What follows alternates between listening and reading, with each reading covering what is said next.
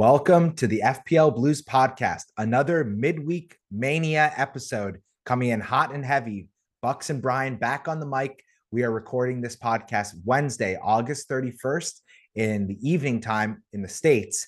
Uh, so there is still a match before game week five closes out, but we have to get this in. Content waits for no man, waits for no match.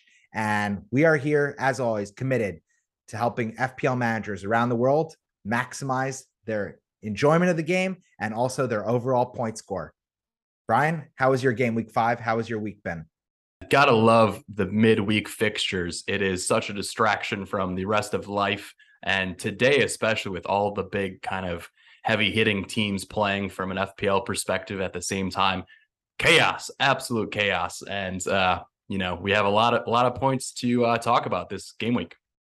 It's always nice when the points come in heaps and bunches and truckloads. Just depends who you had on your team. You were looking pretty with uh, I think comfortable scores into the 80s, if not higher. Uh, I'm sure we have triple digits around the community, uh, even with one match to go. Yeah, it was really interesting because after Tuesday's matches, you know, a few of us had uh, maybe uh, Rodrigo or uh, Sanchez or Dunk, and we're really sitting on only a couple points. So it was pretty uh, a little depressing going into Wednesday, and then all the points came in. Erling Haaland with a beautiful performance with another hat trick. But before we get into it, Bucks, let's uh, recap our teams. And actually, we'll start because I beat you by a single point this game week. I'm on 87 points all out. It's the small um, victories, Brian. It's the small victories this season.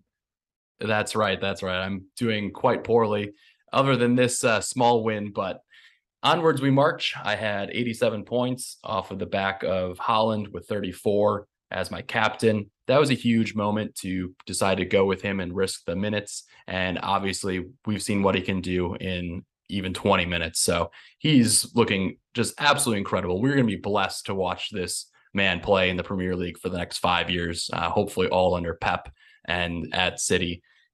I don't know what how you stop him. He's a game breaker. He he shuts it down. Yeah, the rest of the team. Foden chipped in with an assist early, but get got subbed, so that was kind of tough. But I think the biggest moment was James also being out.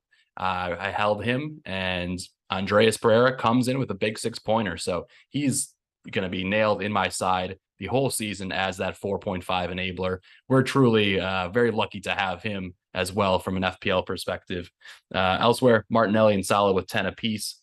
Can't complain about that. And Cancelo gets his first goal with an absolute rocket. So, uh, how did you do? Yeah, just one point separates us. I ended up on 86 all out. I also captained Erling Haaland, and he came good in a big way. 34 points total. And right now I'm sitting on a pretty healthy green arrow of a couple hundred thousand spots. So love to see love that. that. I also had Cancelo, Martinelli, Salah, Andreas, and Jesus all as the kind of top contributors. And I have two free transfers. So this is going to be a major swing week for me as I look to tackle not just this midweek fixture, but also set my team up for the weekend as well as attacking the pileup of fixtures that's to come with champions and Europa League. And there's going to be rotation. So you just need to have a slightly deeper team than you might have before game week five. So word to the wise. And in the FPL Blues League, we have the manager of the game week with nine matches played is Filippo De Marzo, aka Tate's Army. He has a game week rank very high up there, and he ends on 94 points. So well done there. Hopefully, he'll keep rising in rank. Bravo to Filippo. Incredible score. Um, really on the back of the double up in Man City defense. And he also had Saka. So uh, couple extra points on the fringes, they add up, and that leads to an exceptional game score. Again, Filippo, 94 points total with one match to play. Bravo, man. That is very impressive. Without further ado, let's take our first break. When we come back, we'll recap the fixtures in game week five.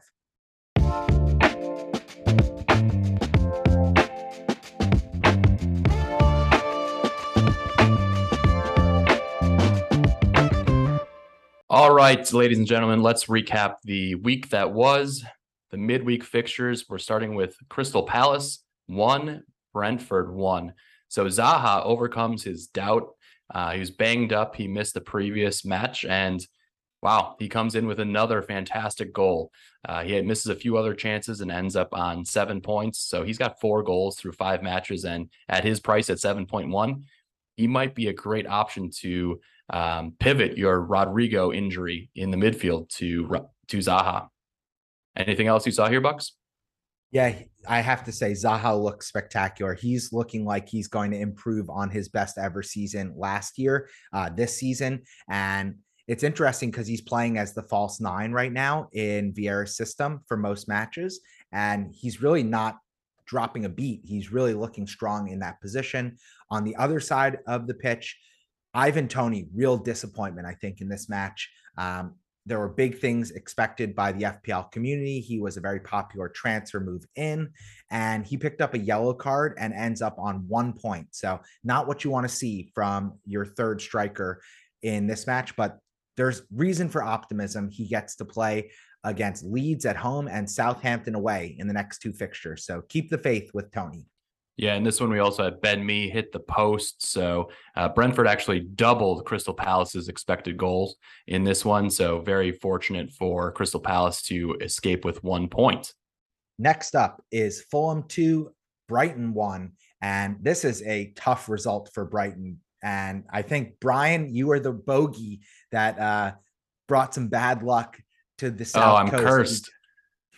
I'm cursed, Bucks. This is the fifth straight game week where my keeper has had one point. The first four weeks, I had Ward in there from Leicester for one point, and then I brought in Sanchez, Bob the Monster, and he was unfortunately the monster underneath my bed, scaring me at nights with one point as the Seagulls dropped their first points of the season. Well, he really only conceded one goal to the opposition. Uh, unfortunately, for many FPL managers, there was news right up to the deadline that Reece James was going to miss out with illness. And so many FPL managers raced to the transfer market to rush in potential swaps. Uh, Estupiñán was a popular pick, as was Lewis Dunk. And Lewis Dunk did not do justice to those new owners because he doinked a ball right into the back of his own net an own goal for minus one point. So you could have done worse if you would have uh, instead transferred a defender to Dunk. You would be uh, you would be a point behind me as a instead of a point in the lead, Brian, this game week. Yeah, very tough for Dunk owners, but uh, yeah, in this one we also saw Mitro. Wow, he continues his hot streak. He gets his fifth goal of the season. He's off to a blistering pace with a nine pointer and got max bonus in this one. And uh, the stat of the day is Mitrovic now has 52 goals in his last 58 starts for club and country, and he should definitely be considered in your 3-4-3 or your 4-3-3 formation, considering his hot start. And he's getting goals against teams that are pretty steady in the back. This is a huge change compared to his last two stints in the Premier League. And I think he might be the best option in that third striker position. What are your thoughts on Mitrovic's hot start, Bucks? Is he fixture proof? That's what people are asking. Yeah, he might be. And similar to Zaha, they are really scintillating form in otherwise very unappealing fixture run. So you would argue that Fulham and Crystal Palace are in one of the most unappealing runs of their season regarding their opponents and who they're playing where. But that is not having any impact on Zaha or Mitrovic because they are scoring at will and they're getting lots of opportunities. So I think both should firmly be on most FPL managers watch list. And to those who had Mitrovic from the start of the season, damn you, because you are definitely flying in the ranks. You are you have to be within the top uh top million at minimum. I mean, just on backing him like as such a differential. Yeah, I mean, he had seven points versus Arsenal, nine points versus Brighton. He then plays away at Spurs and then home versus Chelsea. So if you have them, just stick. I think I'll probably be a little bit scared away from bringing them in, given these two kind of tougher fixtures. But you can't, you can't, uh, you can't hate on what he's doing so far. Yeah, he definitely can't knock his hustle. One other Fulham player we should shout out whose performance was absolutely massive was one Andreas Pereira.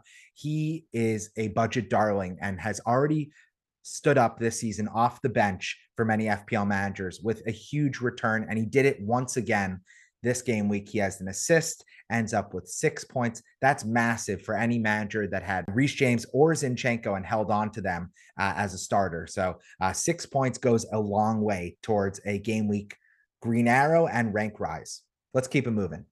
Do we have to? Because next up we have Southampton two, Chelsea one. This is a bad, bad L womp. to have, Bucks. What the bleep are they doing? Yeah, this is just a team that is not clinical and does not have the right mentality to start this season out. I said it on a previous podcast that Chelsea have really only put together one impressive half of football, and that's stayed true uh, going through game week five now. So they're one in the good, kind of excellent column, nine in the woeful, forgettable column. And that's just not good enough for a team that spent over 200 billion it feels like 200 billion 200 million pounds in the transfer market. Todd Boehly is going absolutely cuckoo for cocoa puffs with the transfer fees but they're not getting results on the pitch and that's really where the brass tacks comes down to it. And they're just not good enough. They're not intense enough and they don't want it enough right now to get results in an otherwise incredibly competitive and hard charging premier league they have a long ways to go and they better right the ship quick because they are falling off the pace they're currently sitting in ninth uh, but they are not so far off the bottom half of the table right now not good yeah, the Chelsea Blues are in a tough spot without Kanté, without Kovacic. Um, the the midfield is very much lacking. We're overplaying Jorginho. Um, really, the only couple players that look good from the eye test are Raz. I mean, he looks a step quicker and faster than the rest of the front three. Um, he's getting into the right spots. He gets another goal in this one and gets a bonus point for eight. And I think Reece James, obviously, he misses this with an illness slash knock. We're still waiting to hear more if he'll play this upcoming weekend, but I think those are the only two bright spots this season so far. Uh, Cucurella fell off a little bit in this game, which was disappointing to see. And then also just the overall lack of production we're getting from Kai. Uh, he's due for a rest, and somebody else is going to step up into that spot.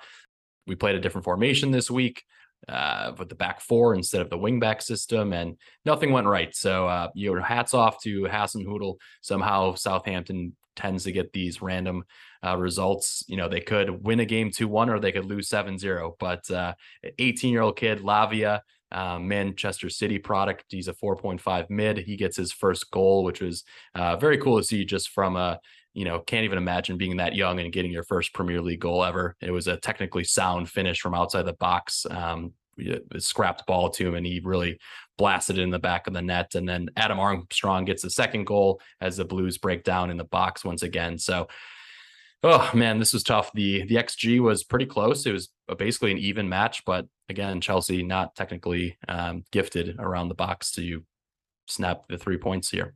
Yeah, Chelsea basically had the ball most of the second half, but didn't have most of the good chances. I actually thought Southampton was closer to stretch the lead. So that's super frustrating when you're chasing the game to not really be able to make an impact.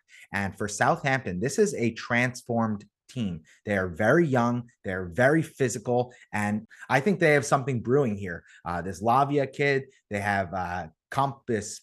I don't even know his name, something uh, double compass Buntin something. They have they have a couple players that are just very interesting uh, assets, not really FPL relevant, but uh, from a pure watch perspective, they're going to be a fun team. I think uh, built around Ward Prowse, and yeah, they just have some players. So uh, definitely not the result you expected when you saw Chelsea going to Southampton. This really should have been a much easier match for the Blues than it was. Let's get the soggy yeah. sorrows done. Let's go to the next match. Everton won, Leeds won. And this was a drag out, lay on the floor, hold your leg, hold your arm, hold your head kind of uh, shithouse refilled match. And I loved it. And I think the American audience got what they paid for because uh, they had this match flexed in to uh, give the American fans more access to major Leeds United. And yeah, they got WrestleMania. They got what they paid for. Yeah, I feel like any match that we see some good production from the U.S. men's national team products is a, a, positive leading up to the World Cup. So Aaronson gets an assist to Sinisterra in the first or first portion of the second half. Sinisterra gets another his first, start. Another first goal. Yeah. Yeah, he gets his first start, and the Colombian, you know, was picked up by Leeds to help replace Raphinha's production. He looks like he definitely could be a player, and uh, he gets max bonus points for 10 total in this one. On the other side, Everton, uh, two and two for Anthony Gordon amongst all of the transfer rumors and possibly moving to Chelsea. He uh, for the first time in his young career gets back-to-back goals. So well done for him. Uh, both uh, I think he's 5.5 and Aaronson's 5.5. So a couple of guys getting consistent playing time at those price tags, but it's really hard to watch Everton play football. I will not be going out of my way to ever watch uh, those matches. Like it's just a, a bit shitty. So I will be you know hitting the fast forward button and watching the extended highlights on YouTube um, many times this season the real takeaway from this match was what happened in the first half. And the most FPL relevant player was Rodrigo. He was the most transferred in player in the game going into game oh, five. Brutal. And in the in the 30th minute, he kind of goes up against Pickford. They're arm fighting, and all of a sudden, Rodrigo's on the ground in a heap of pain. His shoulder clearly dislocated. He needed oxygen actually to be helped off the pitch. So this is really concerning, and I think he has to be auto transferred immediately out of your team. Uh, I reached out to some experts on Twitter in the FPL community. They expect this is at minimum a four to six week injury. So with the fixture pile up, no sirree, you got to move him on. And if you had him for a while and you took the price rises, take that money and run to another player as soon as possible.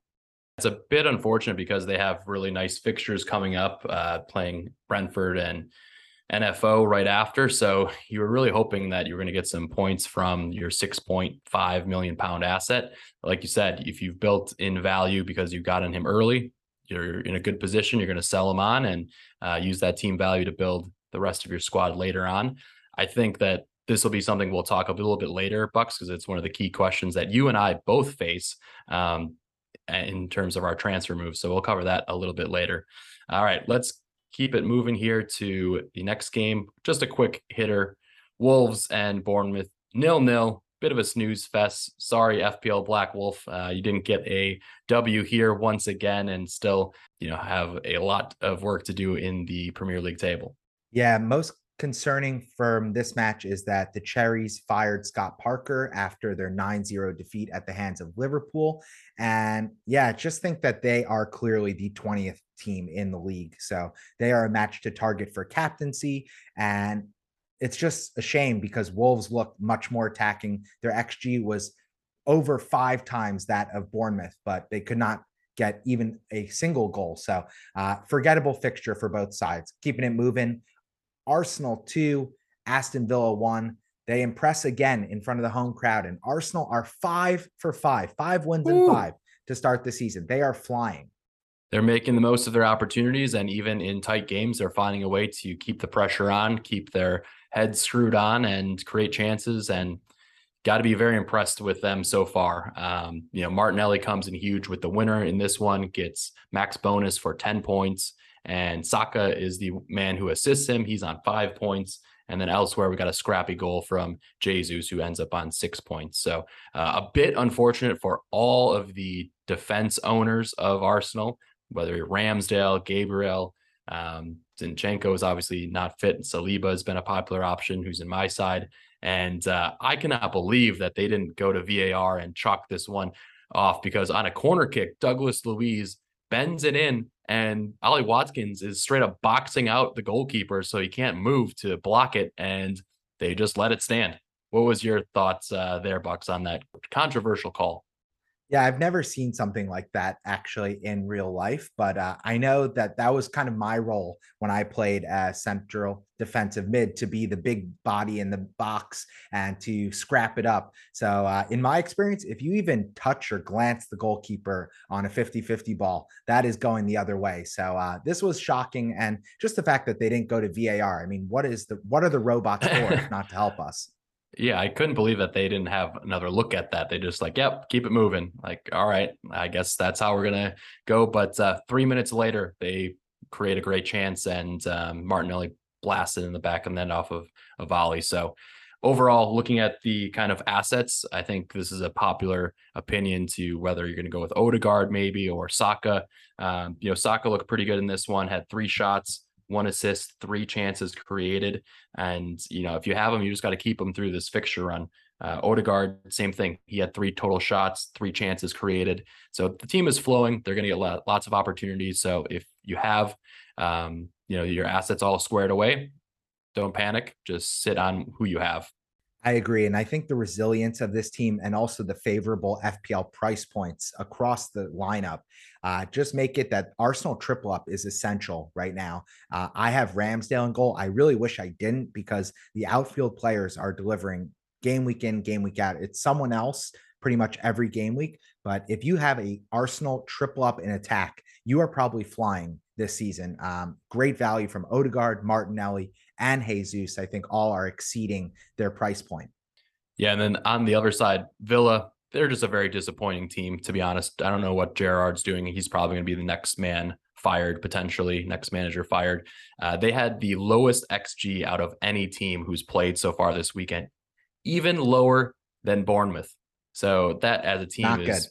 pitiful, absolutely pitiful. And I think because he's English and because he's a legend of the Premier League, they're giving him a lot of leeway in the press, um, which is kind of interesting because I feel like Fat Frank got destroyed, whereas Gerrard's the golden boy. Um, I don't know what your take is there, but I think he's really could be next man out if they continue these L's. I don't want to get in trouble. I've already said enough on Twitter. Let's go to the next match. Forest go to the Etihad and they get cut down in a big way. They get turned into toilet paper, uh, zero to six in favor of the citizens. And City are just, they're not top of the table, but they sure vibe like they are the clear leaders in the Premier League. They just feel so far and away the best team uh, at this start of the season, which is rare because they normally start slow and they're firing on absolutely all cylinders. I mean, bloody hell! How how do you stop this team, especially with Haaland, with his strength, with his movement? His I don't know what it's unreal. The guy is he's like a five tool player in the Premier League, and he's 22 years old. It's absurd. He has 14 hat tricks at 22 years old. I mean, he's going to break every goal scoring record if he can stay healthy. Yeah, in 90 minutes, he had six goals of uh, game time between two matches. So pretty insane. And I think we, again, we looked at the fixture. You and I decided to stick with the captaincy on him coming off his great form versus Crystal Palace. And in 20 minutes, he can brace no matter what point of the game it's on. Um, I think it's also interesting to think about City, who in this one continued to score goals after um, some of their key players were taken out. So even if he does come in at the 65 minute mark, he can definitely brace. So he's going to be you know talked a lot about in the upcoming game weeks as a permanent captain option um, and you're just trying to swerve when he's going to be rested but wow we are blessed to to watch this man each game week and not have to watch him toiling away on Dortmund in the uh, Champions League group stages. Yeah totally agree with that. He had 17 points a hat trick and three bonus points but not to be outdone was Julian Alvarez, who got the full 90 in this one, and he gets a brace and two bonus points for 12 total. So City just have goals in every corner of their team. I mean, even their wingback Cancelo came in with a classy finish. He gets that and a clean sheet for 12 total. And whereas Chelsea can barely score a single goal, I feel like City have to fall over themselves to not score three or four goals every time out of the locker room. I mean, the fact that Pep and the rest of the city board just pick up Alvarez as a young up and coming striker from River Plate. I mean, this is a kind of guy that has the technical ability to finish goals that Chelsea should have been going after. Instead, he's um, you know going to grow up in this Pep system and looks like he's going to be quite a player. His first touch on a few of these goals were fantastic, and um, I just like yeah, I just like his uh, his ability to help add more goals to the city side. Obviously, at 6.5 million, not a option for FPL until maybe Haaland gets injured at some point, but um, definitely just a great squad player for their depth. Want to shout out before we go on to the next match uh, that KDB was benched for this one, and he gets a cameo for one point. So if you had him as a differential captain this game week, that is the true brutal noodle. And Gundogan, another pop Gundogan, popular transfer move in this game week. He gets the captain's armband, but he blanks. So he ends up on three points. So if you picked him instead of Haaland, that is a soggy sorrow for sure. Tough call for those who went with KDB over Haaland this week. I was even telling a few managers who own both that the differential is probably to keep up with uh, KDB since Haaland was potentially do a rest due to Pep's comments, but a bit unlucky there. Um, as a Foden owner, I was a bit peeved to see him come off at about 55 minute mark. Uh, he started every match in the last five, uh, comes away with only four points. So uh, I think there was he was very heavily involved in the second goal that Haaland put in as well. So just a bit unfortunate not to get more points there, but happy to own him moving forward. And their attack looks like they could hang five on about 80% of the Premier League at this point in time. Agreed, if not all of world football. Let's go to the next match. Spurs won, West Ham won at the London Stadium. Kane gets an ugly FPL assist on an own goal for five points, and pretty unlucky by Heung-min Son to not get his first goal this season on that mad scramble uh, in front of the net. And it was credited as an own goal. So his poor start just continues. And if you still have Son in your FPL team, you've probably stopped playing or you need to sell him immediately because uh, that is a sinking ship. There are plenty of players that are producing uh, for that similar price tag of 11 and change million. Uh, so you need to move him on ASAP. Uh, on the other side of the pitch, Soucek gets the equalizer and three bonus points for 10 total. Massive score for him. He's not such a popular FPL asset, but he is good in the air and on set pieces. So, uh, very quality finish from him. And I think, honestly, West Ham deserved this result. Uh, they were unlucky to not leave and get out of there with all three points. Yeah, they had a couple big chances that did not go their way. They actually doubled up Tottenham from an XG perspective in this one, and uh, Lloris gets a, a uh, couple save points and a couple bonus points due to his heroics there to save a point for Tottenham. And I think for you and I, our big bogey player at the moment is we obviously have no Spurs, and uh, Ivan Perisic is a huge, hugely owned asset throughout the community. He gets a yellow card and only ends up on one total point. Um, so that was definitely good for us. Uh, was interesting to see him play the full 90 minutes as well, and he appears to be very fit. Um, they have some upcoming fixtures. Tottenham have Fulham at home next, then they play at the Etihad versus City, and then Leicester. So you would assume that uh, Perisic, if he's fully fit, is going to get a lot of playing time uh, versus these teams coming up. So definitely could be somebody to possibly bring in if we see that Reece James is also going to miss this weekend as well. Yeah, good shout. Let's keep it moving. I really rate the Perisic call. I was telling you on side chat that he's the one player that I don't know how I'm going to get to that I really I'm fearful of. Um, but it's not meant to be at least until wild card for me. Uh, last match of the mat. The last match we're going to cover is Newcastle one, Liverpool two at the death. Liverpool get some Anfield magic and Ooh. they punish they punished Newcastle for all the shithousery they were pulling uh, all the way starting in the first half. And karma came calling for Tyneside. And Liverpool get the W, get the three points. You know what? Going into the end of this match, before I checked the FPL game week site, I was certain that Haaland outscored Salah by 10 plus points. But in the end, it was only really seven points, not as major of a swing as I expected. And so I think Salah captainers got pretty fortunate that uh, that the swing was not more severe because Salah did not really do very much, and those two assists were really his only two contributions of the whole match. Yeah, the first one was a nice um, pass to Bobby Chompers, who continues his good form, and he slots home the goal. Uh, the second one was a mad scramble in the 98th minute that uh, Carl Carvinho gets his uh, his first yeah, Carvalho, yeah, Carvalho. Carvalho gets his first goal. So a bit of magic at Anfield. Um, I would say that uh, Newcastle, honestly, very impressive considering this was uh, Isak's first start for the squad, and he looked very classy. Uh, he slots home a really wonderfully taken first goal, and then had another one where he was a foot off sides, and he he dropped Rabo on the crossover, and then put down Gomez in front of him and launched in into the net behind Alisson. but unfortunately was a foot off. But he's a player that um, you know, could really be of FPL interest as he gets embedded into the side. And he is um, kind of underpriced. A lot of people that I've seen that are big Newcastle supporters say that this guy oozes class and he's going to be the next five years uh, one of their main attackers. Yeah, he ends up with seven points, goal, and one bonus, and he's 2% owned. So if you were thinking of bringing in Toney or Mitrovic and you're looking for a differential to climb rank, Isak is your guy. And uh, I'm very impressed with him. And I expect he's going to be starting for the foreseeable future. He's so much better than Chris Wood, and Callum Wilson is out with another hamstring injury. So it's clear green fields ahead for Isak.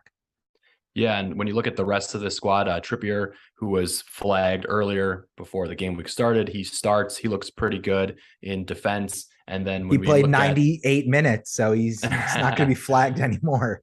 Yeah, exactly. And coming up, uh, looking at Fantasy Football Scouts um, fixture ticker, they have the second best fixture run for the next four matches. They're playing Crystal Palace at home, West Ham away, Bournemouth at home, and Fulham away. So some great fixtures coming up for um, for Newcastle. So might be a time to divest from the big six teams and maybe bring in a Newcastle asset. Yeah, I rate that. All right, we're not going to get to tell the future on Manchester United at Leicester, but that match is happening. I think 2 1 to Man United. I think uh, Rashford gets the opener and Ronaldo gets the game winner. Oh wow! So I think um, it really just depends if we're going to see James Maddison suit up for this one. He missed their previous match, and without him, I don't think they have enough to keep up with United. So um, we'll see. But it'll probably be my luck that uh, Ward gets his first clean sheet and six points or something. Uh, oh, you know who needs that more than you or Ward is Brendan Rodgers because they currently Amen. sit in 20th place. They have zero wins. And if they lose at home to United, he is getting the axe really quick. He's going to be Oof. following Scott Parker right into the shitter. And uh, yeah, with that, that puts a bow on game week five, the midweek fixtures. Let's take a break. When we come back, we'll preview the matches to target for FPL points in game week six and address your community questions.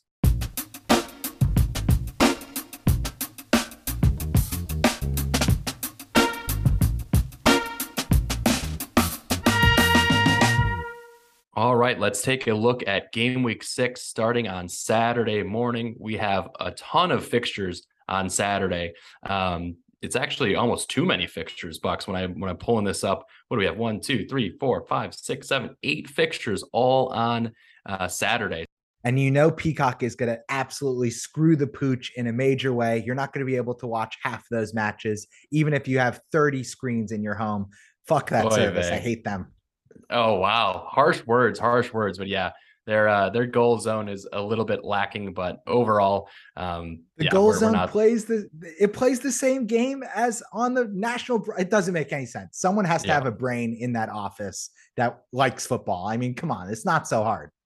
Yeah, and the multi-screen experience is lacking. You can't even put up like a quad box and have four games at once. It's it sucks. But anyway, um, so we're gonna start with the Liverpool. I Derby. said that just for everyone listening. That was that was Bucks, not Brian. Brian is uh he's in media. He he behaves when it comes to these conversations.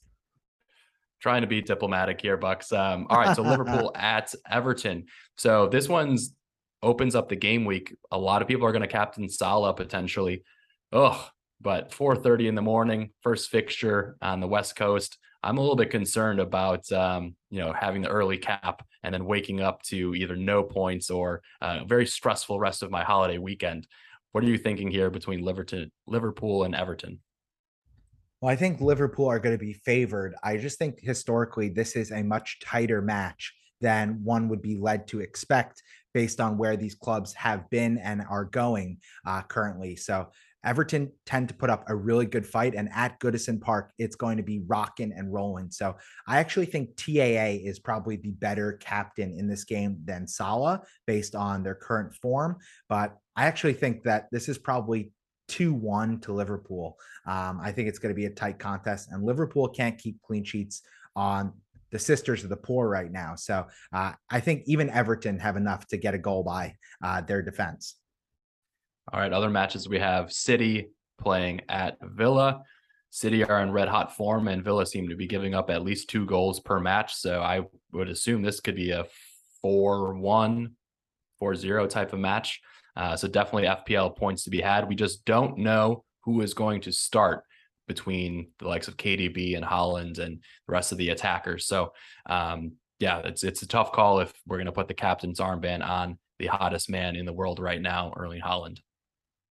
Yeah, I think I might captain Haaland once again because uh, he's just so clinical when he steps on the pitch. Uh, defenders shit their pants. So, and Villa don't have many quality defenders to speak of. So, I think you were being charitable 4 1. I think this is 5 0 without City really even getting into third gear. Um, and we can go to the last match to target, which is Fulham at Spurs. Fulham are not the same team away from Craven Cottage as they are at home. So I think Spurs will be heavy favorites in this match. And I think 3 1 to Spurs is my predicted scoreline. Wow, huge bounce back performance from Spurs then after drawing today with West Ham. We'll see how it all plays out. So now we're going to transition into community questions. And thank you for engaging with us and getting in touch via Twitter or um, in our WhatsApp groups. So first of all, Nick Hazy asked, "Is Isak legit?" Bucks. It, it was a very impressive performance, and coming in at seven million with those fixtures available, would you give him a few more game weeks and think about him on first wild card, or would you just try and jump on him now, knowing that Callum Wilson is out? If I had Toney, I would seriously consider jumping on Isak. He's a differential player, and if you don't have fires elsewhere in your team, and you might have the luxury of two free transfers. Isak is going to get tons of service and he's going to be the locked in starter. So the question is, is he going to have penalty kicks? But I think that he's only going to get more service than he did in this match against Liverpool because St. Max was out injured, Bruno Guimaraes was out injured. So the creativity around this quality player is only going to improve uh, going forward. And worth mentioning, many world football pundits think that Isak is going to end up being the best ever Swedish player uh, to come out of that country, better than Zlatan Ibrahimovic. So that's really high praise. Zlatan was one of the best goal scorers in the world for many years, and Isak is young. He has all the talent in his locker, and Newcastle paid a king's ransom for him. So I think he's gonna he's gonna be their true striker for years to come. Yeah, for me, it's a wait and see. I'm gonna definitely think about him actively on first wild card which will probably be between game weeks eight and nine. Just want to see him operate a few more times, but he does uh, ooze class. So I'm excited about him as an, another option in that mid price bracket. Yeah. Next question is from Harrison Goodman, and it's pretty direct and to the point, and it's bringing up a topic we've addressed on previous podcasts. Is Mo Salah essential? And he's 13 million, so he is the most premium player in the FPL game. And in seasons past, he has been the one to own. He's almost must own.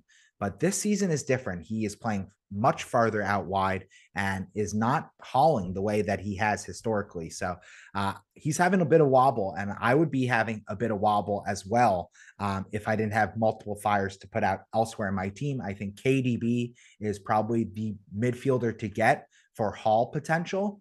However, Salah is continuing he is continuously trickling in quality returns. You cannot sneeze at a 10 point return in FPL, a six point return in FPL. And Salah is doing it each and every game week. So that's going to add up over the course of the season. Maybe he's not the captaincy option we all hoped for, but he is still doing the business each and every game week. Yeah, nothing to panic here. I think if you are going to take him out, um, looking at their fixture run, they have Everton and Wolves in their next two, so I won't be moving him on. But then between game weeks eight and game weeks um, 12, they have a tough run. They're going to play Chelsea, Brighton, Arsenal, City, and West Ham all in a row. So if you were going to downgrade him, I would still want a piece of their attack, and I would probably downgrade him to Diaz just to have some coverage because those two will link up for goals and assists in the attack. But you could definitely spread that money around elsewhere. We're just not seeing a lot of other premiums pop off at the moment. Son's obviously not doing much. Um, you know, KDB could be an option, but um, you know, I think you should just hold him for the next couple and then reevaluate on wildcard when this tough fixture run comes. All right. Last question comes from Corey Cummings. Congratulations on getting married to the love of your life and getting your perma captain locked and loaded. Hey, that's right. There you go.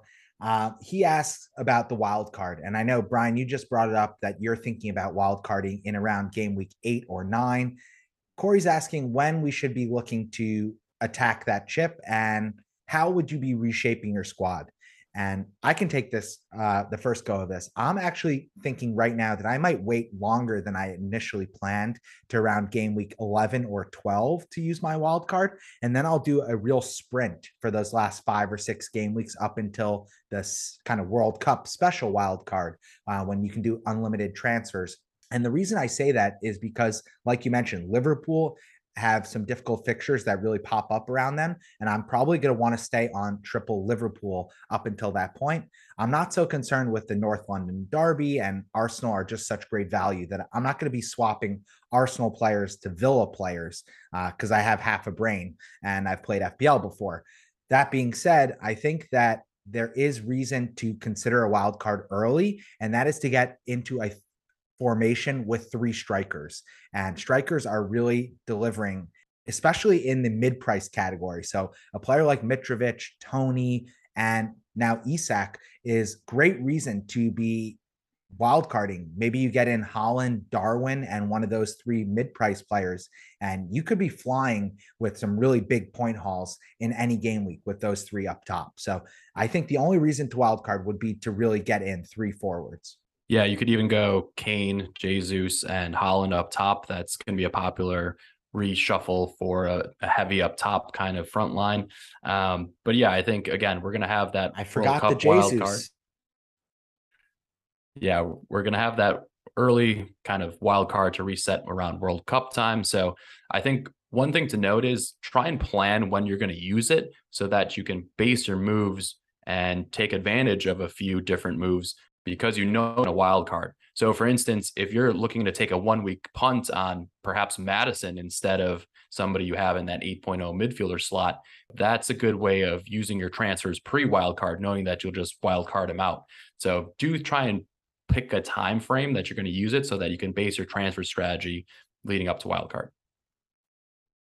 We do have another question here from Eamon, who is um, wondering what to do with Walker and Maddison.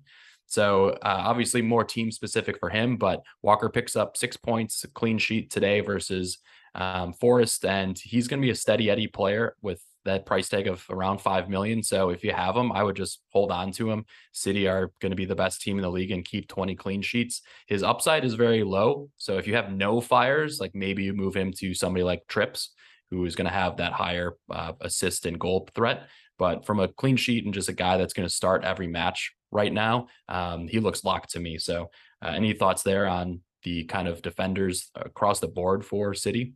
No, I would I would keep all of them. If they're in your squad, that's not worth a transfer. The value is to roll transfers whenever possible uh, in order to avoid a wild card or do a mini transformation uh, with maybe two, three, or even four transfers. Um, take a minus four or minus eight this early in the season.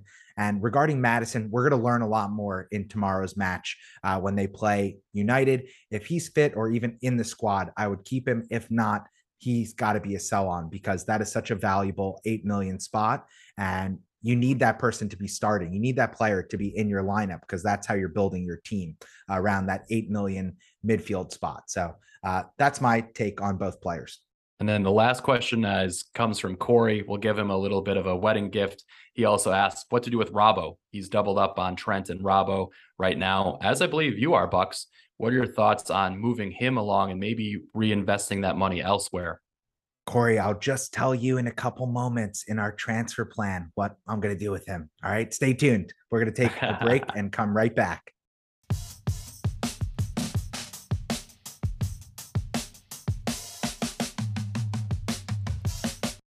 All right, it's transfer talk and captaincy shouts. Bucks, you got two free transfers. I'm very jealous because you have some flags in your side, as do I. What is the plan with? I think you have 0.2 million in the bank. Yeah, so I have 0.2 million in the bank, and I have Reece James, Rodrigo, and right now Ramsdale all flagged in my team. However, I am going to swerve most of those problem areas and address uh, some team balance issues. So I have two free transfers. I'm going to swap out Robbo and Rodrigo for Trippier and Luis Diaz. And that's basically a like for like at this point in time. And that leaves me still with 0.2 million in the bank. So I like that that gives me a little more team depth, but also gets me off the defensive double up on Liverpool because I cannot watch them play horrible defense and concede so easily uh, another game. It's driving me crazy. And so just getting Luis Diaz is a player I'd rather be on.